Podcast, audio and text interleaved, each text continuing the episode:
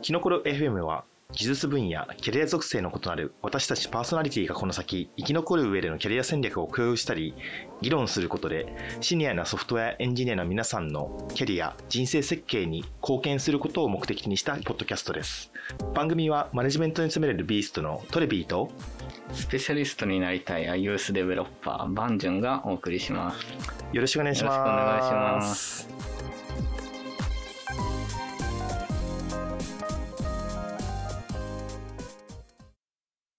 いやなんか台本作ってみたら結構こう、うんなんか棒読み感が溢れましたけどね。まあ ちょっとかしこまってる感じだね。ね。かしこまって感じだね。うん、なんか逆にダメなんじゃないかな。ま まあちょっとまあやっていきましょう。えーっとで、えーまあそもそもですねあの第1回目ということでまず我々の紹介からですねしていきたいと思うんですけども。うんでいいのかな？うんいいのかな？いいんでしょうね多分ね。まあそうですね。初のね2人っていう。そう今回はゲストがいないんですね、ね。えーっとじゃあはい私の方からしていこうかな。はいお願いします。はい、えートレビーと申します。トレビ。うん。はい。あ TREBY とかいうトレビーとい。う名前で、まあ、このハンドルネームなんですけど実はねあの64のゴールデンアイ007で、えーっと006がね悪役なんですけどですね。まあトレベリアンアレック・トレベリアンって言ってそれのキャラクターが好きでずっと対戦モードがあってそのキャラを使ってたら、まあ、友人がその時の友人がトレビートレビーって言ってくれてトレビーというハンドルネームが生まれたという。もう15年ぐらい前の話ですね。うーん。え006ってそっから？あそうですよ。へえ、なんかね、007じゃなくて006がね、好きだったんですよね。はい。まあ、最後、やられちゃうんですけどね。で、そうですね、まあ、一応今、カンペみたいなのがあって、生い立ち、学歴、エンジニアろうと思ったきっかけなんですけど、うん。うん、まあ、福岡ですね、九州の方の出身ですと。で、生まれて、就職するまで24か5ぐらいまではずっと福岡に住んでました。で、だまあ、エンジニア的な観点で言うと、歴としては、ずっと高専っていうところに行ってたりしてですね、まあその頃から、まあ、電子情報工学科なんで、うん。ずっと情報をやるわけじゃなかったんですけど、まあ、情報系の授業は受けてきて、で、そのままの流れで、高専の大学院みたいなところに行って、その後、大学院の方に編入しまして、まあ、そこでは、プロジェクトのね、あの運用管理みたいなことをちょっと学んで、就職したっていう流れですね。で、エンジニアになろうと思ったきっかけというか、まあ、逆にエンジニアになる以外の道なかった感じなんですよね。うーんまあ、ずっと、なんだろう、中学の時にこう機械いじりとかが好きだったら母親が、うん、なんかそんなんやったら普通の高校よりも高専とかの方が流行ってるんじゃないっていう流れとかがですね、ありまして、まあ、その流れで就職の時もエンジニア以外の道は考えてなかったですね。うーん。それはあれ高専に入る時からもうほぼなんか決まっていたというか。そうですね、うん、確かになんか、あ、それ言われると、どうだったかな。うん。当時とか、まあ、東京に出てくるっていうのは、まあ、東京に出てくるってのはあの福岡基準からだと東京に出てくるなんですけど、っていうのは考えてなかったですけど、まあ、何かしらの、うん、プログラミングする仕事には就きたいなっていうのを考えてましたね。うん高専の時に決まって高専って中学の後入るあ、そうなんですよね。そうなんですよ。そうなんですよ。中学生の段階でそこまでうん。心に決めていたというか。まあ決めていたと親ですねやっぱり。親が知ってて、うんなんか多分親の知り合いとかがいてあのママさんつながりみたいな、うん。でそのつながりの子の息子さんが高専に行かれててで高専っていう概念を知っていてであの母親自身は普通高校に行ってもいいことなかったよみたいな言ってるような人だったんでので行きましたね。うんなるほどねそうか、なんか中学からそうやってキャリアを決めるみたいなのは、キャリアというか、進学するところを決めるっていうのはないないもんなんですかね、逆に。うんまあどうなんですかね高専に行った人はもしかするとみんなそういう感じなのかもしれないですけど。確かにね。うん。で、まあ、その高専行って、大学院行って、就職して、で、最初は、あの、グリーで、えー2年ぐらいおりまして、その後、えースタートアップに行きたいなってことで、まあ、スペースマーケットという会社に行ってそちらも1年ぐらいおりましてフリーランスでやってフリーランスでもあのリプロ株式会社というところで手伝ってたんですけどもその流れで今リプロ株式会社というところでエンジニアをやっております大体社会人になって6年目かな、うん、ぐらいという感じになっておりますまあ以上が、うんトレビーの簡単なプロフィールでございます。なるほど。はい。ありがとうございます。えっと、じゃあグリーンに入社した時に福岡から東京に出てきたみたいな。うん、ああ、そうそうそうそういう感じですね。そうなんですよ。はいはい。じゃあ簡単には、紹介いただいた通りで、じゃあ私の話しましょうか。うんうん私、えっ、ー、と、バンジュンです。まあ、同じように生い立ちの話しますと、うん、そうですね。どうだろう。僕は、その、まあ、高専には行ってないんで、うん、まあ、普通科の高校に行き、うんうん、まあ、大学に行き、うんうん、大学院に行き、でその後、まあ、修士で出てるんですけど、うん、まあ、エプソンっていう会社に、まあ、新卒入社して、そこでしばらく5年弱かな働いていて、まあ、その頃は長野県の松本、まあ、あの次回 Ruby 会議の開催地として もう有名な松本に住んでいたわけです。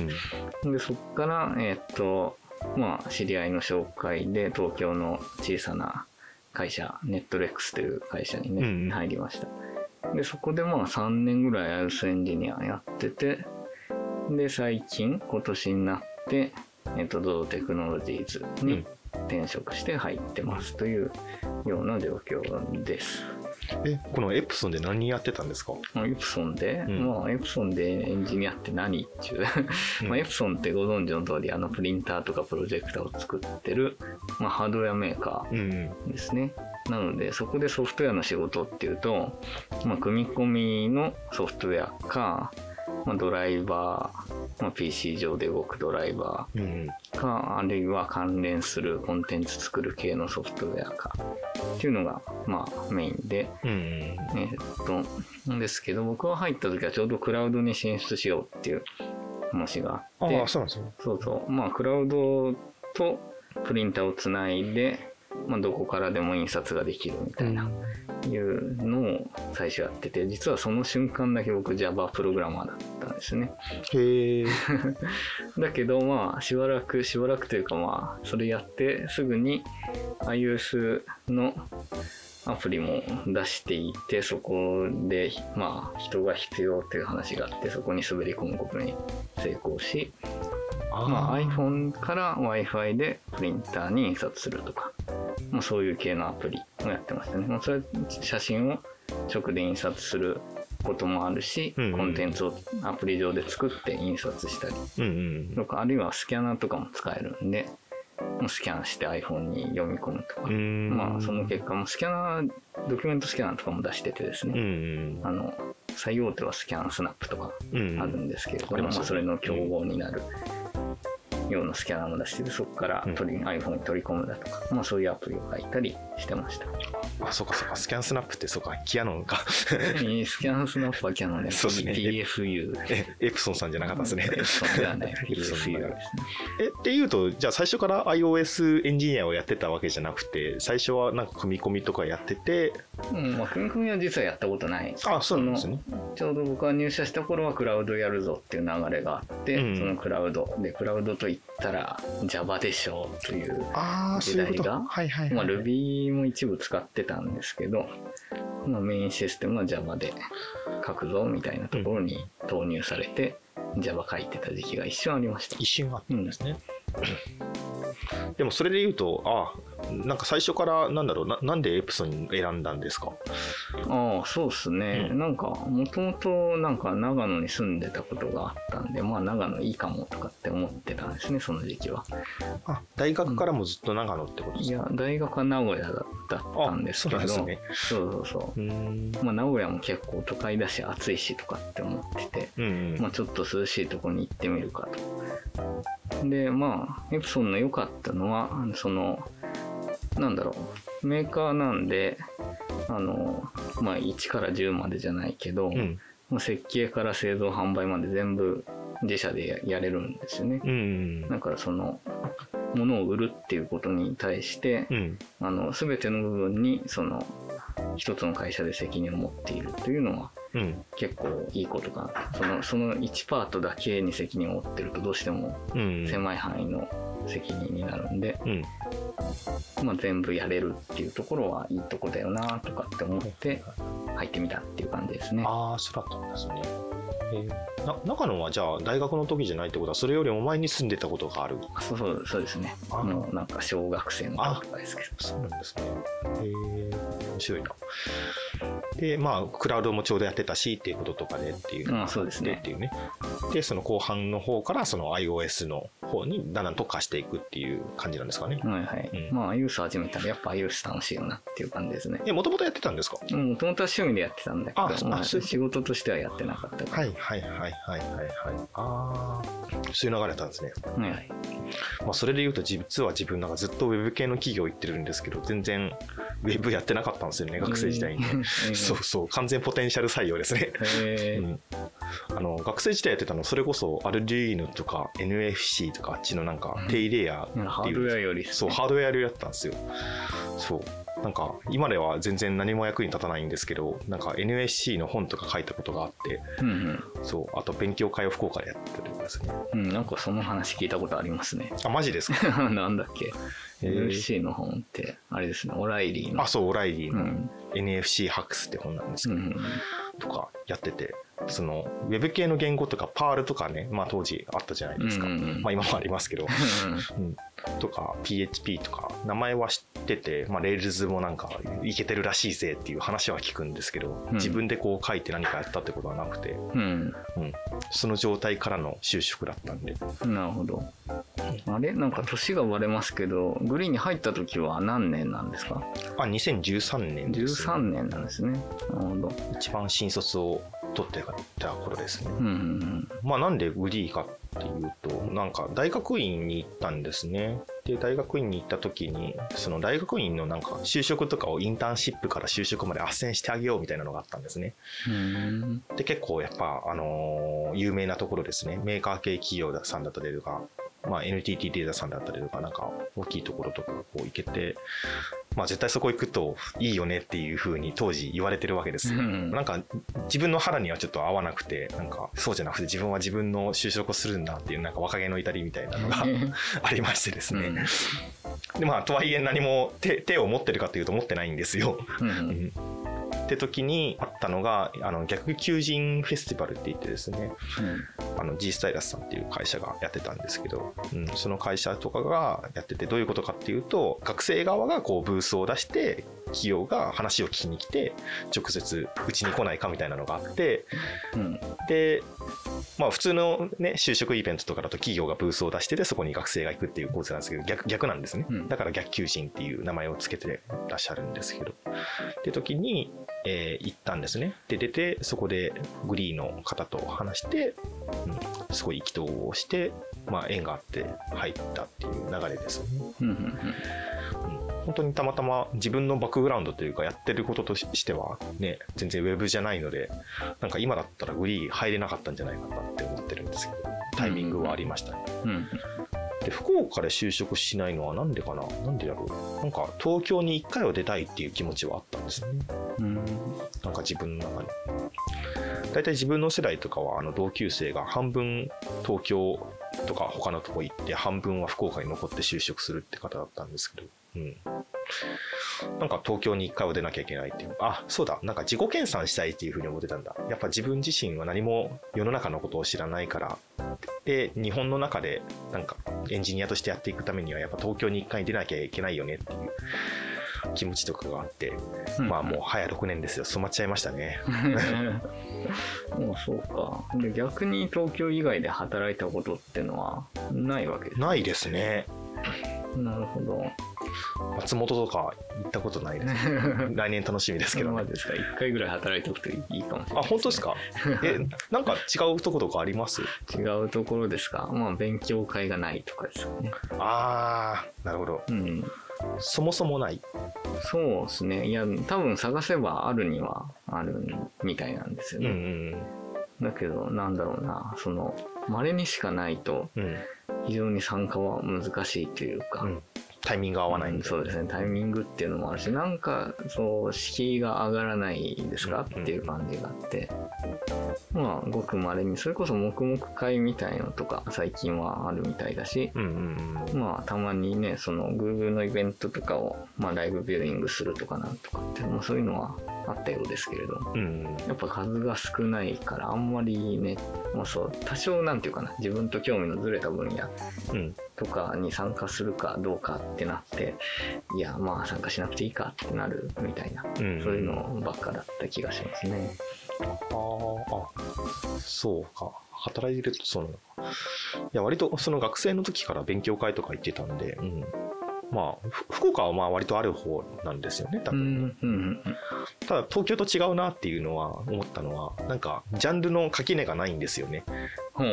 大体こう、アンドロイドの勉強会で見た人は、インフラの勉強会でも見るし、セキュリティの勉強会でも見るみたいな。ああ、はいはいはい。その勉強会の人とかじゃなくて、なんかもう、うんうん、なんかみんな仲良かったですね。うん、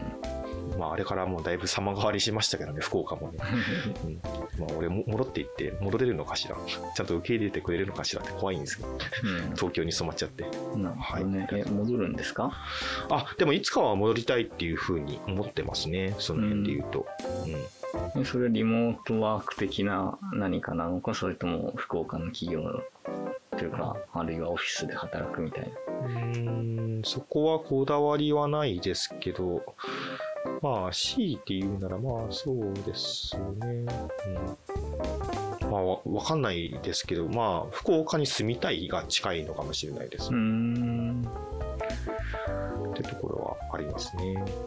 なるほどね。まあこんな感じで、この2人でお伝えできて、まあ今話をね、聞いててね、あ、そうだったんだみたいなのがね、うん、やってみてね、わかるみたいなね。うん、うん、で、多分なんか、つどつどこのバックグラウンドみたいな話っていうのはね、あの話題に上がって、で、あ、そうだったんだみたいなのまたありそうですけどね。はいはい、結構それはゲストの方とか交えたら変わってくるんじゃないでしょうかという気がしております。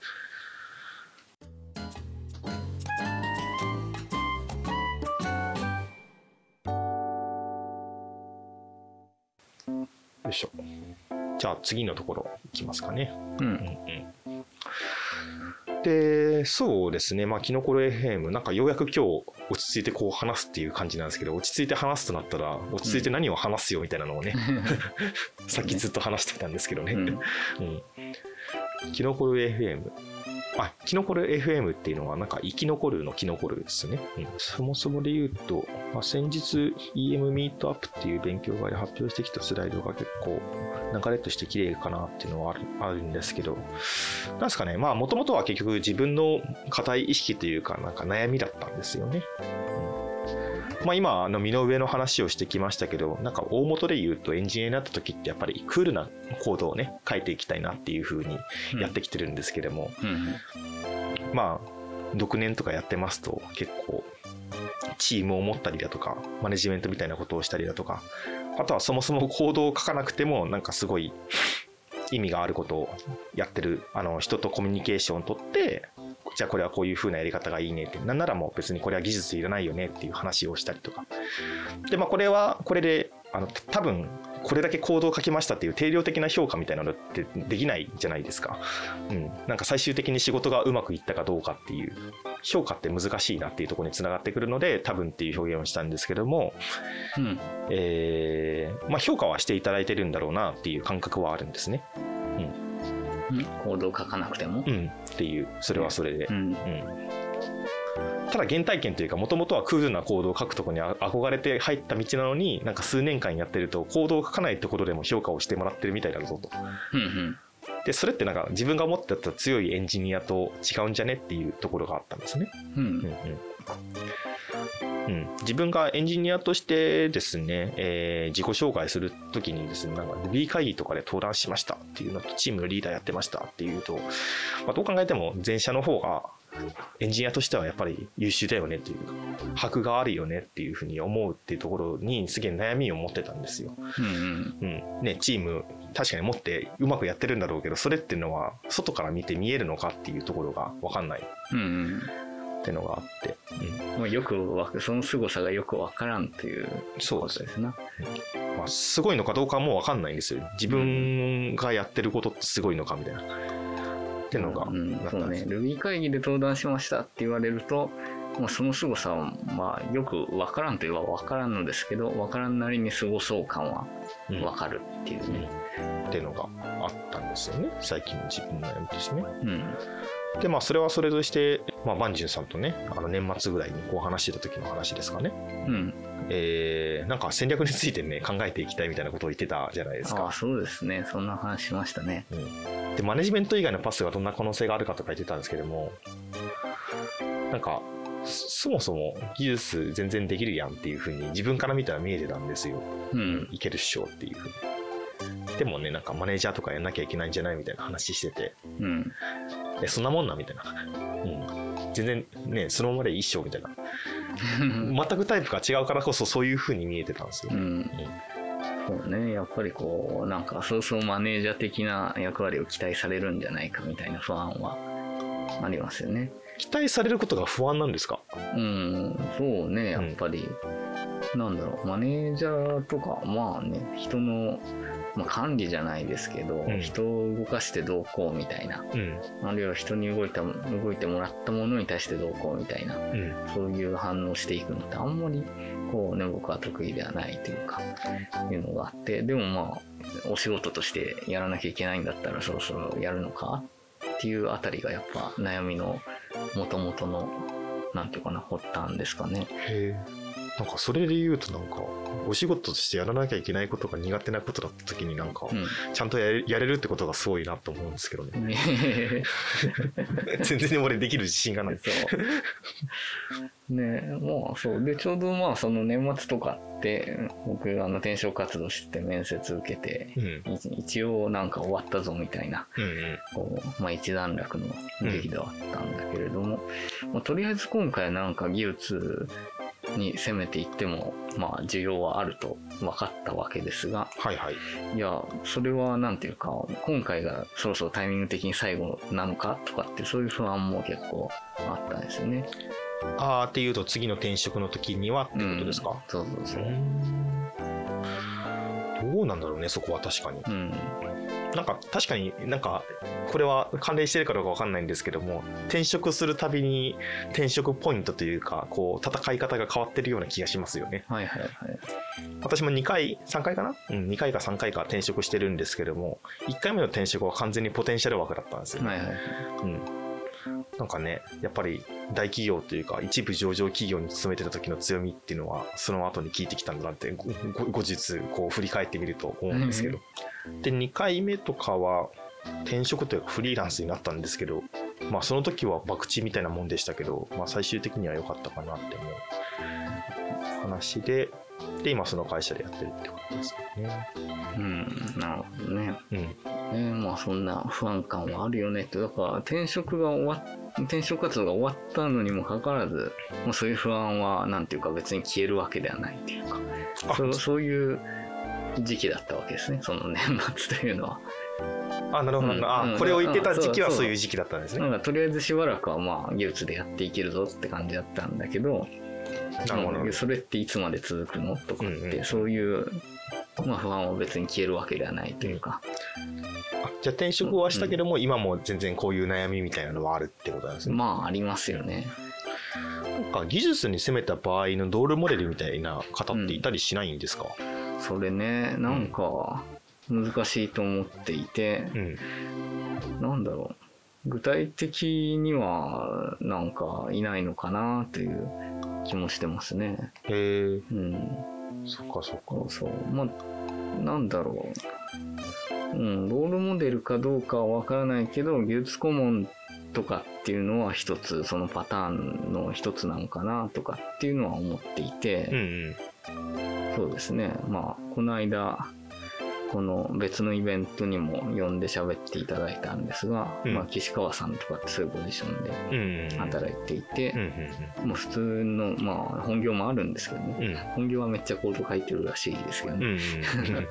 まあそういうのもあるのかなとかってのは思いつつ具体的にじゃあそこに向けてこう目指していくぞっていうふうになんか踏み切れる段階ではなくて、まあ、悩み大きいって感じですね。つまりこうやってあの自分だけじゃなかったというかそのキャリアに関する悩みを持ってるのがね、うん。まあ、また軸がちょっと違ってそうな感じもしますけども、まあ、とりあえずキャリアに関する悩みはあるという。で結構そう自分自身はもともと持ってた強いエンジニアっていうのと違う方向になんか進んでるような感じがしてそれでいいんだろうかっていうのが悩みの根源だと思ってたんですよね。うん、で私から見たその強いエンジニアの方に進んでるのがバンジュンさんタイプだと思ってて、うん、うんあだったらそっちの方に進んでて全然いいじゃんっていうふうに勝手に思ってたんですよね。うんうんうん、でも全然それは違うわけじゃないですか。今話をされてましたけども。ね悩みなんかないと思われて。うん、いやいやいやそこまではないですけど、うん、いや強いエンジニア側に進んでるからむしろ順調な方なんじゃないの？みたいな。思ってた時に。うんでキャリアの話とかって、まあ、今日この場でもね新しい情報とか全然いっぱい出てるから、うん、ね、あ松本だったんだみたいなね、そうそうそう。そうそうそう。あるあゴールデンアイだったんだみたいなね、うん、そうそう ハンドルネームがね、うん、そう意外とね聞かれないと言わないんだよね。そう。いうのってね。わ、うん、かるあの聞かれてねあの話さ話そうと思わないと話さないんですよね。仲良くてもね、うん、っていうのがあって。でキャリアの話に関して言うとなんか飲み会の場でテンション上がってきてこうするとか。でなんなら今転職活動中だよみたいな話をする時にしかしないような気がしてて。じゃあキャリアに興味持ってないのっていうといや全然そんなことないよね。ってなるわけですよね。うん、ってなった時に知見共有していきたいよねっていうところでまあこういうポッドキャストをやっておるという流れでいいのかな？まあそうですね。ポッドキャストはそうですね。うんまあ、一応その前にですね、あの、気になり始めてイベントをやったんですよね。うん、まあそもそもそう、だから、なんだろう、他の人がどう動いているのかっていうのはすごい気になっていたんで、うん、もうそこをやりたいってなると、まあ、まずポッドキャストじゃないですよね。うん、どう考えても、うん、いろんな人に話聞きたいっていうのはどうやってやるかっていう。それが別のイベントになっていて。うん。ですね。まあまあ、あの前回、0回目でもちょっと話にずっと出してた、うん、ジアート・オブ・シニア・エンジニアリングってやつですね。ね、言いにくいやつ。言いにくいやつ。ジ、ジアート、ジって。何時から目の？字言わなきゃ。あ あ、そう、うん、アート・オブ・シニア・エンジニアリング。ちょっとビートルズみたいな感じですね。そうそうそう。まあ、ジ・アイドルマスターって言わない。なるほどね。うん、アイドルマスター。そう。アートから言うことにしよう。アート、アート・オブ・シニア。アート・オブ・シニア・エンジニアリング。でもちょっとなんかかっこよくない？アートってね、うん、なんかの方法方法論じゃないですけど、まあ、技術みたいなうん、この名前つけたのは我々じゃないっていう噂がありますが そうねまあいつでもどこでも TTL っていうのでおなじみのあのリプロ株式会社 VPOE の三木明さんがですね黙々会っていうのをねやってるんですけどね。毎週土曜日にね。なんかそれの名前がなんだっけ。えー The Art of Programming かなんかそういう名前かっこいい名前つけてて。そうなんだ。そうそうそうそうそう。それからもじっておりますね。うんうん。まあ何でもよかったんですけどねタイトル。まあね。うん。かっこよければ。っていう流れ。でこれをやって、まあ、19人ぐらいでねこうやってて、まあ、でこの時本当基本は声がけっていうのも結構東京地区だとねやっぱりさっきの勉強会が少ない地方に対する東京はまあ普通にあるっていう見方もできると思うんですけども逆に多すぎるんですよね、うん、そうですねその 潜在的な参加者がめっちゃ多い。やっぱ東京で開催すると。なので、まあ、声かけベースで参加していただいたんですね。でやってみてまあすげえ良かったんですよね結論ね。うん声かけにしてますけどオープンにもしたいみたいな結構この、まあ、イベントをやろうって思った時にまあいろいろ話し合ってた結果こう、ね、相反する思いが結構いろいろあってどうするよっていうのがあったんですよね。だったねだからまあなんだろうそういうキャリア上の悩みみたいなのをシェアしたいというのはあってあるんだけどまあガンガンにこう知らない人がなんか参加枠を埋めても困るっていうのもあってじゃあクローズドにすればいいかっていうとじゃあシェアしたいという思いとはどう 折り合いをつけるのかみたいな話もあり。ありましたね、うん、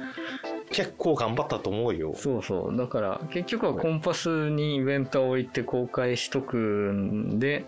えっ、と、まあ、そこに自由参加していただいてもいいんだけれども、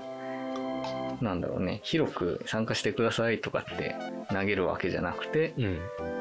うん、基本的な参加してもらえませんかという声かけをして動くっていう、そうですね。そういう感じにしたんですね。うん、そういう感じにしましたね。そう、結構これね、難しかったっすよね。うん、そう。なんかね逆、逆に声かけなくてごめんみたいな感じになるけど、別になんか声かけも、こう、すごい C、C っていうか意図があるわけじゃなくて、本当になんかその場で、あ、この人とか聞きたいよね。なんならなんか、この前ね、まあ、バイネームに入れるとパピックスさんとかシニアエンジニアになったよってブログ書いてるからシニアエンジニアなんじゃね？みたいな。ああそういう流れあったね。彼から祈りでね、うん、彼もなんか呼ばれたから来ましたみたいな。なんか、もうありがとうございます、うん、そう感じとかあとはねなんか確かピクシブテクサロンみたいなイベントとかがちょうど会をオープンしてから当日までの間にあって、たまたま両方いたから、そこで一本釣りしたりとかですね。うん、そこでちょっと勧誘してましたね。うん。まあ、結果的にいろんな方に参加していただいてですね。まあ、あと、そう、結構、ディープな話をする上ってなんかその人が誰かなんか誰に対して発信してるのかっていう安心感がないとできないんじゃないかっていう仮説を持ってて、うん、で多分事実だと思うんですけども、うん、こういや急になんか分かんないけどいや初めまして僕はこういうことを考えてなんかこういうキャリアを歩んでるんですよとか言っても、うん、なんか言う側もなんか気持ち悪いし受け取り側も、えー、その情報をもらってどうすればいいのみたいになっちゃうじゃないですか。お互い所属もポジションも知らなくて。そうそうそうそうそう、なんならなんか僕は iOS エンジニアなんだけどどうやら Rails 書いてる人らしいぐらいの情報しかなくてみたいなね。っていう、うん、なんかわ分かんないと話せないと思ったんですよね、うん、だからそこを埋める仕組みみたいなのが、まあ、ある意味声かけ誰かの知り合いであるっていうところとあとは事前アンケートでしたね。そうですね、うん、まあ、声かけベースってことで少なくともこう主催者とその声をかけられた人の間は分かってるはずなんですけれども、うんうん。まあ、そのね問題はそ参加者と参加者の間っていうのもある程度知っといてもらわないとね。結局話ができないので。そうそうそうそうでまあよくあるのはそのイベントに登録だけしてるんだけども当日になってからまあさあどうしようってことになっちゃうとまああの話を聞きに行くだけとかだったら全然それでいいと思うし普通の勉強家はそれぐらいの負荷で全然いいと思うんですけども、まあ、パネルディスカッションをしてもらいますっていうとこなんで、うん、多少ね、まあ、参加する方にも少し協力してもらうところとかはあったのかなっていうまあそうですね。パネルディスカッションにしたいっていうのも結構一つの決断というか選択ではあったんですけどね。そうですね。パネルディスカッション。やったことなかったもんね。まあ、そうそう、やったことないのによくやりましたねって感じですけど。確かにね、うん、よくうまくいったね。うん。でもうまくいくための努力はしたよ、きっと。まあそうですね。っていう ちょっと言ってみたい。そう、スライドとかね。まあ細かいところと工夫は結構いっぱいあったんですけどね。まあ、事前アンケートとか、あとパネルディスカッションでグループ分けって感じとかですね。最初のグループはあのご家族とかそういうのを持った上でエンジニアどうやってやっていくのっていう話で2つ目がスペシャリストに、まあ、いわゆる万ンさんタイプの方々とかがこう集まってで3番目が CTO とか VPOE とかみたいな、うん、まあ、マネジメントに寄ったような感じでってなんかざっくりね。たまたまその参加者の方がそれぐらいでグルーピングできるような感じだったんで、ので決めさせてもらったりとかですね。そうですね。でまあ検討の過程とかも全てオープンにしてこういう思いがあってっていうのを全部共感してもらった上で、まあ、共感してもらってるのがなんかあなるほどねっていうふうに思ってるのが面白いのなんかラプラプさんとかみたいになんか自分自身はキャリアとかに悩んでないんだけども、その感覚を伝えに行きたいっていう方とかですね。うん、そうですね。声かけた中で、まあ、特にその傾向が強かったのはラプラプさんとか岸川さん。うん、で、まあ、特に悩みとかはないんですけれども、お話しできることがあるなら話しますみたいな感じで参加いただいて。すごいいい人。うん、なんか、ま、悩みで子羊のためにみたいな。ありがたかったですね。まあまあ、そうですね。まあ、ツッコミポイントとしては、こう、現状悩みがないとしても、こうね、うん、昔から今まで悩みを一度も抱えてないのかとか、まあね、そういう話は当然聞けるで、その本人が全然大したことじゃないと思ってることでもね、うん、他の人にとってはえそうなの？みたいなありそうだし、まあ、何をもってその考えに至ったのかとかって結構気になるところですよね。ね、話してもらったりとか。で、なんかこういう悩みを持ってるんだけどって聞いてみたら、じゃあそれはこうすればいいんじゃないっていうね、アドバイスとかがあったりとか。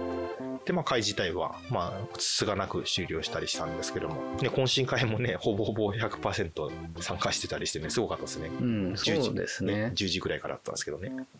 やっぱり、まあ、ある程度想定通りというか、イベントの趣旨的に、うん、まあ、懇親会とセットになる感じだろうなっていう話はあったんですよね。うんうん、まあ、そうですね。懇親会だけだと当然その時話してた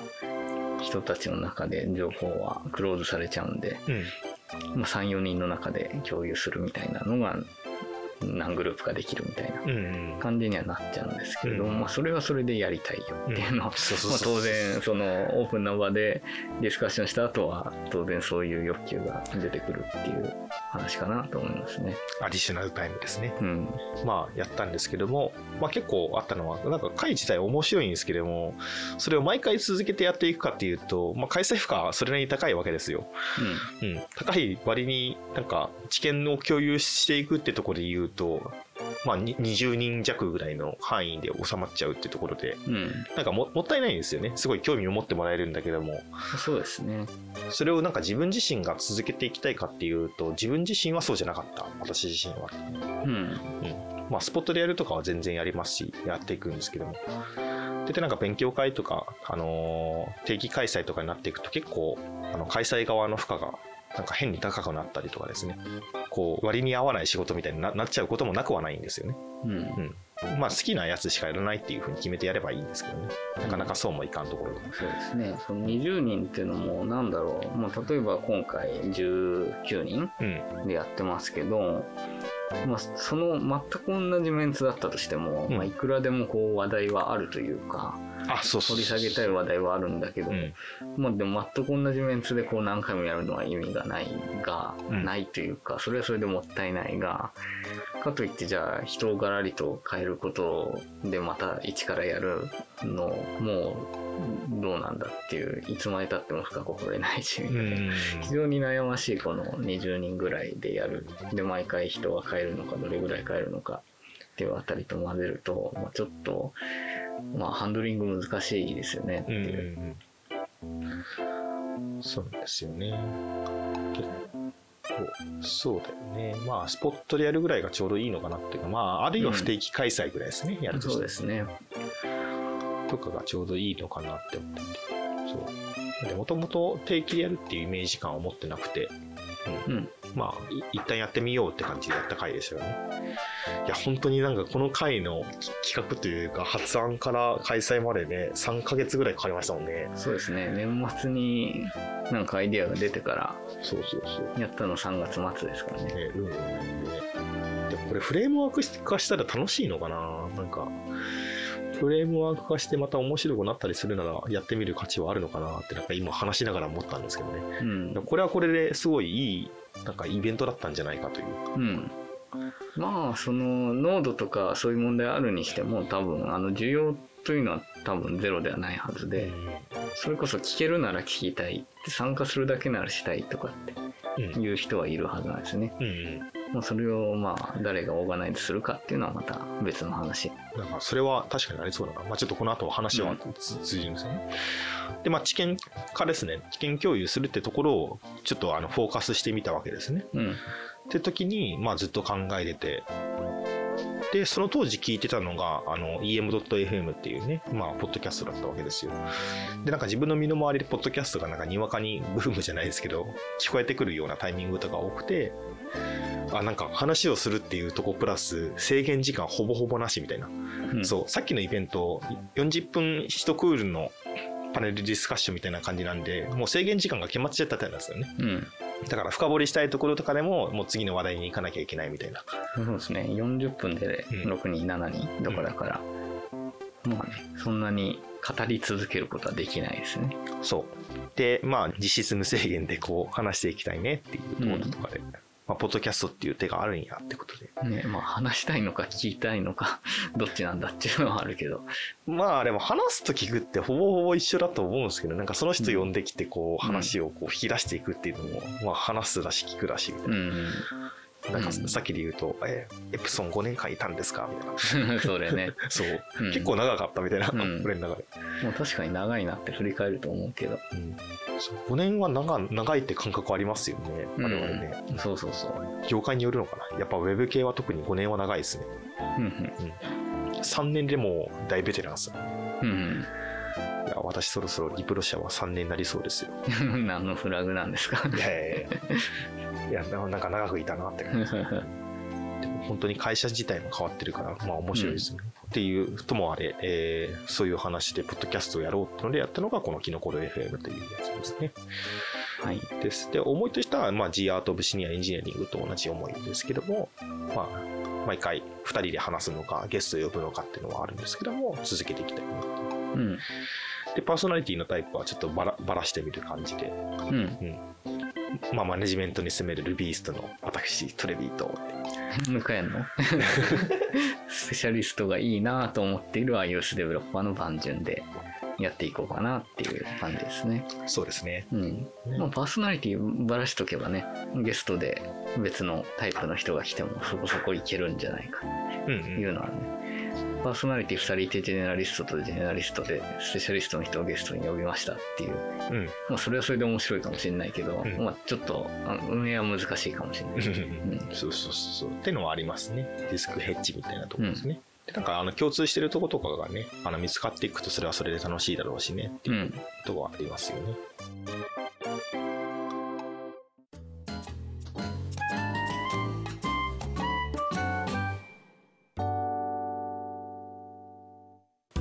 はい。じゃあ、えっ、と、今後、そうですね、このキノコル FM ですね、構成どうしていこうかっていうところを話していきますかね。うん構成というのは、うん、あまあうん。今後、あのーポッドキャストこれから続けていくわけですけど番組の構成どうしていこうかっていう。はいはいはい。まあ基本的にはそうですね、えー最初のオープニングのところをやってでいつものコーナー。まあこれ結構考えてるんですけど。あそう。一応あの この構成っていうなんか急に番組っぽくなってきてるのはですねちょっとなんかススタッフじゃないですけどあのまあ、まあ、これもまたアイマス友達みたいな方にね 今ねももめんさんって方にねちょっと手伝ってもらってるんですけど。でこうね,、ね君構成とか作るの好きでしょって言って丸投げして作ってもらってて 今日もちょっとその流れフレームワークに乗ってやってみてるんですけど、もしね、ポッドキャストやってみたいっていうと、こうね、なんか編集とかわかりますマンが来て、そう。なんか教えてくれたり、そ構成やれますっていう人が来て、う、うん。なんかね、構成考えてくれたりして、なんかありがてえなって。でなんか皆さんに支えられててね。ちょっとプレッシャーは半端ないですけどね。うん。面白いポッドキャストしていけるのかわかんないけど、まあ、だんだん良くしていければなね。いいかな。していきたいですね、うん。いや最初の方とかマジでわかんねえもんてか2人になると急にやっぱりあれっすね、なんか何話せばいいかが急にわかんなくなりましたねあ、本当？うん、あそうでもない、うん、頑張ってね。えー、あはい頑張ります。そっか。そうそう。で、今んとこその、あれ考えてる、まあ、1エピソードあたりの構成っていうのはどうなってるかっていうと、うん、まあ大体オープニングトークして、うん。いつものコーナーとかホットな物事について話すコーナーとかですね、うん、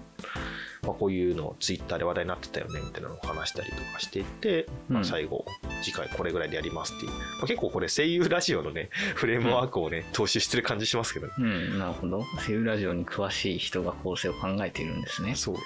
ていうのがいいんじゃない？っていう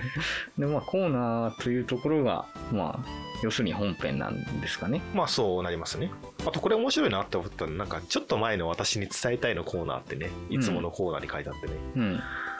最近気づいた自分の改善点、後悔したこと、気づさ気づかされたことを言い合う、うん、うん。ちょっと前の私。うんに伝えたい。うん。ちょっと前ってどれぐらいなの？まあ人によるのかな。まあ、人による。うん最近なんだろうな。伝えたいこと意外とないのかもしれない、俺の。なんかいいいいいいコーナーとか言いながら自分自身は思いつかないっていう。えー、ないんですか？え、。なんかあります？なんだろう。いやなんかね言われると確かに難しいからこれ、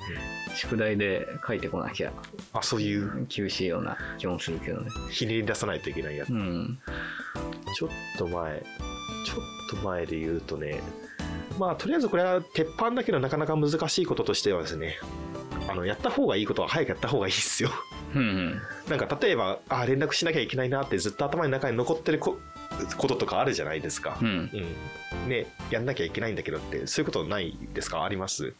うんいやいっぱいありますね。ね、うん、で思ってることなんか思ってるだけで頭の実装使うんですよね、うん、うん。でチャットやっちゃえばいいんですけどもなかなかその行動を起こせないっていうなんか人間の特性があるような気がしてて、うん、まあ、人間なのか私なのか分かんないですけど、やれるっていうかもうやることが明快なことはやった方がいいですね。うんっていうのはありますね。最近の具体例で言うと、まあ、あの、一緒にお仕事する方とかにこう、コミュニケーション取れば一瞬で終わる話とかを、うん、自分の中に悩んで、こういう風に言っちゃっていいんだろうかって思うんですけど、うん、まあ話してみると一瞬でね、話が進んだりとかってあるわけなんで。は思いますし、あとなんか、こういう作業がありますって時に、あ、これやっときますねって言って後回しにしていくと、なんだろう、一番怖いのは、依頼してる相手側は、もうなんか軽く数時間で戻ってくるを求めてるんだけど、自分的には自分の他のタスクもあるから、まあ今日中にやればいいだろうっていう、なんか期待しのずれみたいなのが自然に発生してることってあるような気がしてて、うん、そういうのはちゃんと期待値をすり合わせるっていうのも大事だし、もうチャットできることはチャットやるとか、うん、チャット着手してみて分かんないことを投げて自分にボールをない状態にするっていうのは仕事のテクニックとしてあるなって、うん、まあつくづく思いますね。まあ、大抵の場合はなんかそういうふうにあこれはこういうふうにすればいいんだなって見えてないことの方が多くてなんかふわっとしてるんだけども、うん、まあいろいろあるみたいな状況なので、まあ、それを掘り下げる技術の方が大事なのかな。どうなんすかね。割となんか普通の仕事の技術みたいな話な。まあでも普通の仕事の技術じゃないやっぱり。結構。うん。技術的な深みってなるとなんかめちゃくちゃデータ量多いとことかだからとかどういう風な構図になってるかとかっていうのはなんか割とその会社の現場による話になるから、うん、ここで話してもなっていう感じはして。汎用的な話で言うとそうですね、うん、ちゃんと連絡は取るってことだと直接話すとやっぱりバカにできないなと思いましたけどね、うん、ねシニアエンジニアなのに一周回って新卒みたいな感じになってますけどえでもそうそうじゃないの？基本ってクソ大事だよ。うん、まあね、わ、かるけど。うん。あ、なに、それはもう普通にできてる前提で話すの？どうかね。でもプリミティブなとこって意外とできてないっていうかなんかできてないことに気づいてないことの方が多いような気がするんですけどね。うん、最近自分が気づいたのは、あー、やっぱね、なんかね、自分のキャラが弱みになることに気づくスキル。うん？あのー自分で言うと結構グイグイいくタイプなんですよ。はいはいはい。はいはいはい。ってね。うん、もう納得していただいてますけど、うん、そう。でグイグイ行く時っていうのはグイグイ来られたくない場合があるっていうのの感度がめちゃくちゃ低いんですよ。まあだからグイグイ行けるんですけど、でそれがメリットになることももちろんなくはないなくはないっていうかまあ結構世の中的には割と評価されやすい性格ではあるんですね。グイグイ行くっていうのは。なんかプロアクティブ積極性があるとかですね、うん、いう話なんですけども。なんかそれはあえて行かない方がいいって時を割とやらかしがちですね。自分の場合、うん、あのひっくり返すとね。本当にその強みっていうのは。でそのそれはあえて行かない方がいいっていうのがもう分かんないんですよね。あの元々の性格的に、うん、分かんないのにじゃあどうするかっていうとどうやらそれはぐいぐいいかない方がいいらしいっていうのに察知する経験則なのかもしれないですけどもなんか雰囲気を感じ取る力じゃないですけど、うん、うん、を磨いた方がいいなっていうふうに気づいたのが最近のうん、なるほど。気づきですね。うんうん。からじゃあ具体的なアクション何かっていうとまあぐいぐい行くとちょっと直接は関連しないかもしれないですけども声がめちゃくちゃでかいんですよ。うん、うん、を抑えるようにしてみるとかね。うんうん、えそれは物理的な音量の話？音量の話ですね。うん、なんかわかんないですけどもある程度しなんだろう声が通りやすいとことかでめちゃくちゃでかい声で別になんかあのネガティブなこととかを言ってるわけじゃないですけども純粋にうるさいとか言うので全く関係ない人の気分を害したりするってことは割とあり得るわけですよ。うん、うん、っていうのがあるんだなっていうのに気づかされた。うんが、まあ、最近の気づきというかああ自分なんか全然ダメだなみたいな。まあ端的に言うと結構あのー、ある人にテレビめちゃくちゃ嫌われてるよみたいな言われて全然自分に身に覚えがないんだけどあどうやらそれはそうらしいみたいなのが あったんですよ。うん、結構それでスパーンってきてでもちゃんとそれを言ってくれる人っていうのもすごいありがたいなって思ったし、うん、えでもなんでそうなってんだろうっていうかな自分の感覚とその見られてる姿っていうのが違ってたんですよね。うん、って時にじゃあどこからその差分が来るんだろうって考えた時にそのさっきのだからなんか自分がこういうふうにしてた行動確かにそれはしてるよねって思ってるんですけども、うん、なんかそれが悪いこととかままずい方向に倒れてるとかっていうのを認識してないんですよ自分自身では。うん、なんだけどもそう受け取られてたっていう。うんのがあったらしい新しいというかまああったんですよ、うんうん、客観的に言えば、はい、でも自分からするとあったらしいなんですよ、うん、推測だからね、うん、なぜかというと別に自分自身がそのそういう効果があるっていうふうに気づいてなくてやってることなんで、うん、ってのが気づきでしたね。で結構、うん、不幸だったなそのなんか嫌われてるよって言われてなんか言ってくれてってたらしいんですよ。そのメッセージをね、やんわりね。やっぱりその急になんか嫌うってことはしないので、うん、そういうのはまずいよっていうふうに。ただそのメッセージにすらなんか自分が鈍感だからなのか、もうダメなのか気づいてないっていうのがあって、うん。でそうなるとどうなるかっていうと相手からするとメッセージを発してるんだけども行動が改善されないから諦めるんですね、うん、もう不幸じゃないですか。そうだね、うん、そう。からいやそういうのは本当に、うん、まあ、言ってくれるっていう人がいるっていうのもすごい幸せなんですけど一方で自分自身もちゃんと改善できるところはしなきゃいけないなっていう、うん、その性格的な面ですね。そうねもちろんその性格を殺すってとことは違うとは思うんですけど、まあ、最近あった自分の反省ポイントでしたね。なるほどね。結構一般化すると結構そういうことっていうのはね、身近にあるような気がしてて、ちゃんとそのメッセージを受け取ろうとするかどうかってとこで変わってくるのかなって思います。うん。ってとこでした。なるほどね。が、ちょっと前の私に伝えたいのコーナーでやればいいのかな。そうですね。そうなのか。でもそういうことじゃない。今の話とか、うん、割となんかいい話っぽかった。本当かな。えー、そんなことなかった？そう、うん、えじゃあバージョンさん的に何なんななんかあるあるんですか？え？なんかいい話は特にないですね。でもちょっと前の話僕最近、あのなんだ見たのは、まあ、トレビがリンク貼ってたんですけど、うん。あの仕事と給与と評価の関係っていうスライドがあるんですね。これは誰誰さんのかっていうのはちょっと調べて。これなんか Facebook か Twitter かでこう谷勉さんのですね、うん、そうそう。そうっていうのを見てて。まあそう。でその中で一番気になってたのはこのあれですね。スペシャリスト型キャリア。と、ジェネラリスト型キャリアとその間、うん、で、まあ、年齢によってなんだろう。自分の活動量のうちそれがどこへ向いているかっていうのが割合が変わってきますよねというような、うん、まあ、割合だけじゃなくて量の話もしてるみたいなんですけど、うん、というのがあって、うん、おおなるほどなという。これも何て言うかな。あえてスペシャリストとジェネラリストとその中間みたいなので別のグラフ書いてくれてるんですけど、こう何も考えないでこう自分だけでイメージしてるとその真ん中にあるジェネラルスペシャリスト、うん、ジェネラルスペシャリスト型キャリアみたいなこう、ね、イメージがこう僕の中のエンジニアのイメージみたいなのと合うんですけどいや、うん、そうじゃないパターンってやっぱ存在するんだみたいなのはこうちょっとね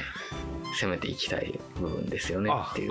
ようなそういう見方です。ああなるほど、うん、それで言うとそう自分の中ではもうジェネラリストかスペシャリストかっていうなんか両極端だったんで、うん、なんかあ間のこのジェネラルスペシャリスト型キャリアっていうのがあるんだっていうかなんか自分がなんか意図せずこのキャリアに乗ってるような気がするんですよね、うん、今。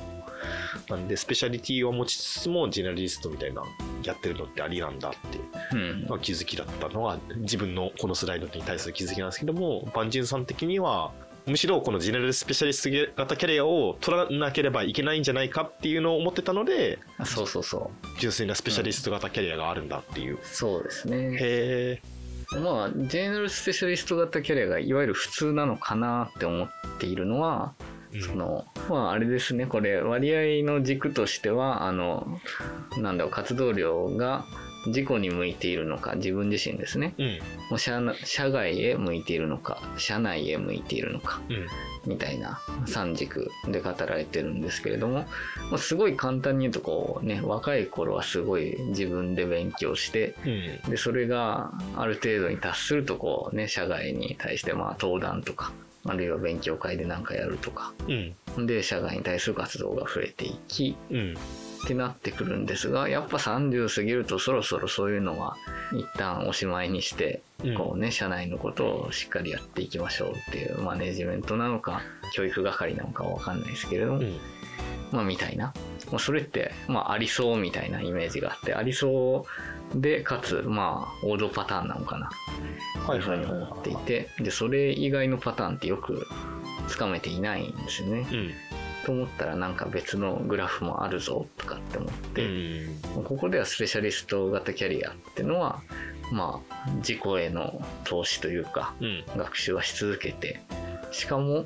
社外へ働きかけ続けてそれより少ない割合で社内への働きかけをしていくというような図なんですが実は323歳ぐらいでこう急にこうね社内への還元っていうのをちょっと求められるフェーズには一応入りますよって割合が少ないけどみたいなことを言っていてああうんそれも確かにもしかしてあるなとかっていうふうに思ってちょっと意識していこうかなって感じです。社内への働きかけがこうなんだろう増えていくっていうところに関して言うとまあ単純さんの中の意識と変わらないんですけども、うん、その割合がもう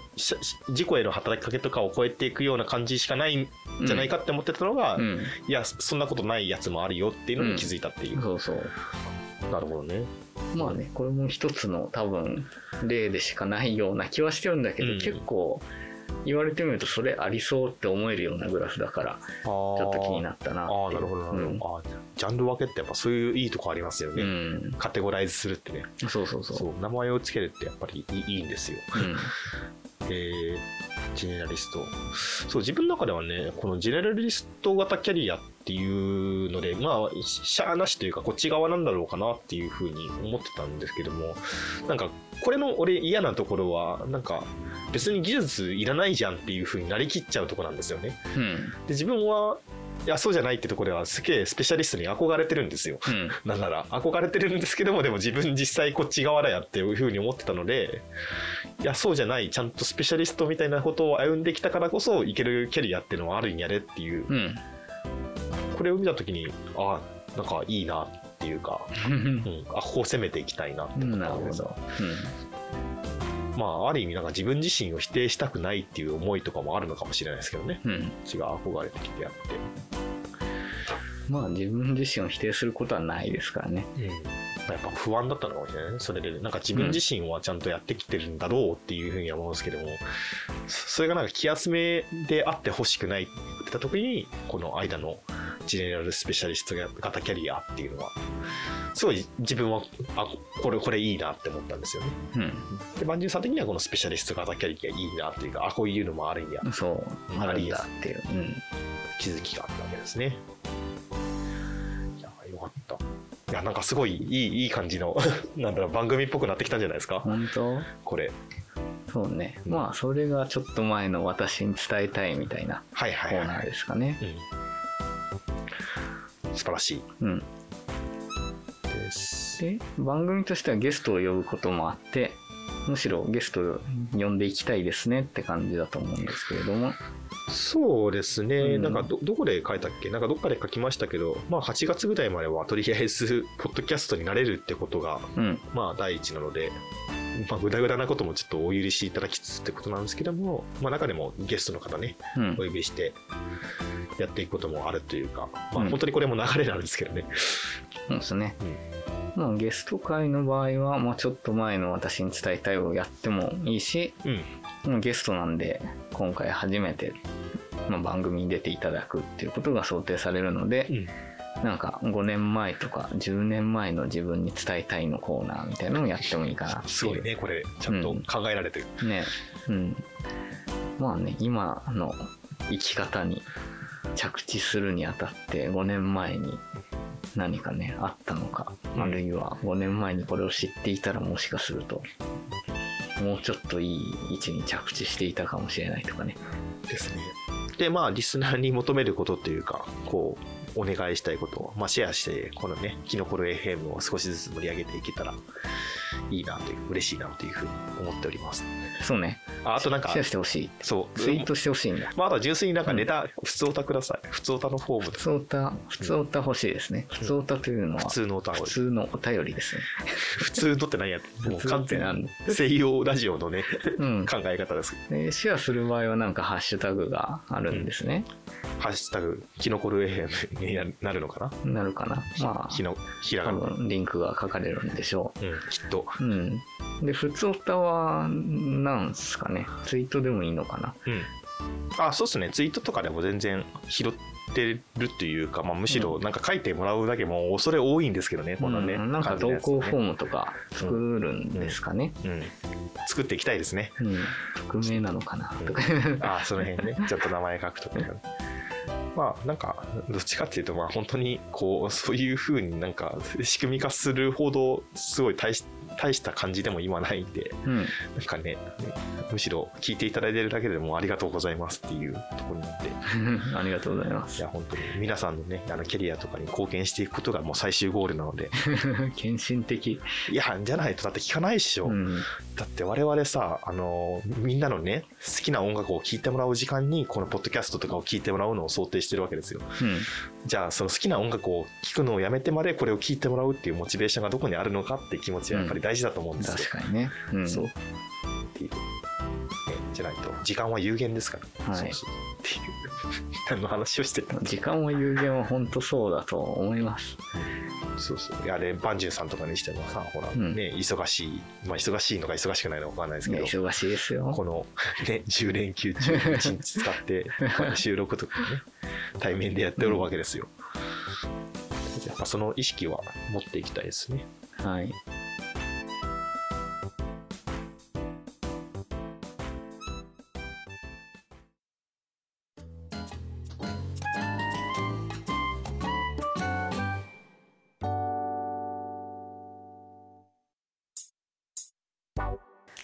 はい。じゃあ、今日のところはこんなとこっすかね。そうですね。じゃあ、次回、うん、次回の更新は、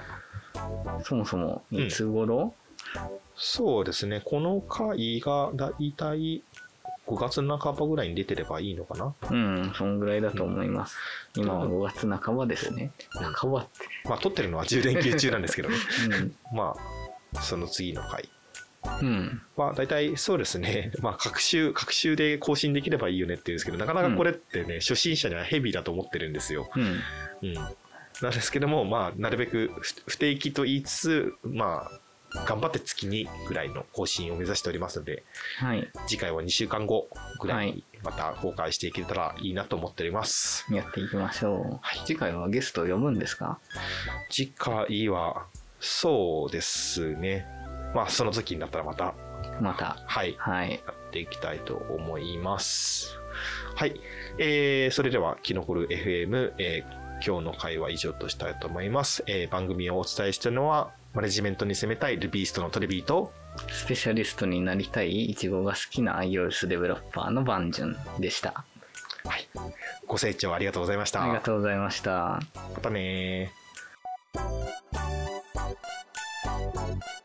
Bye.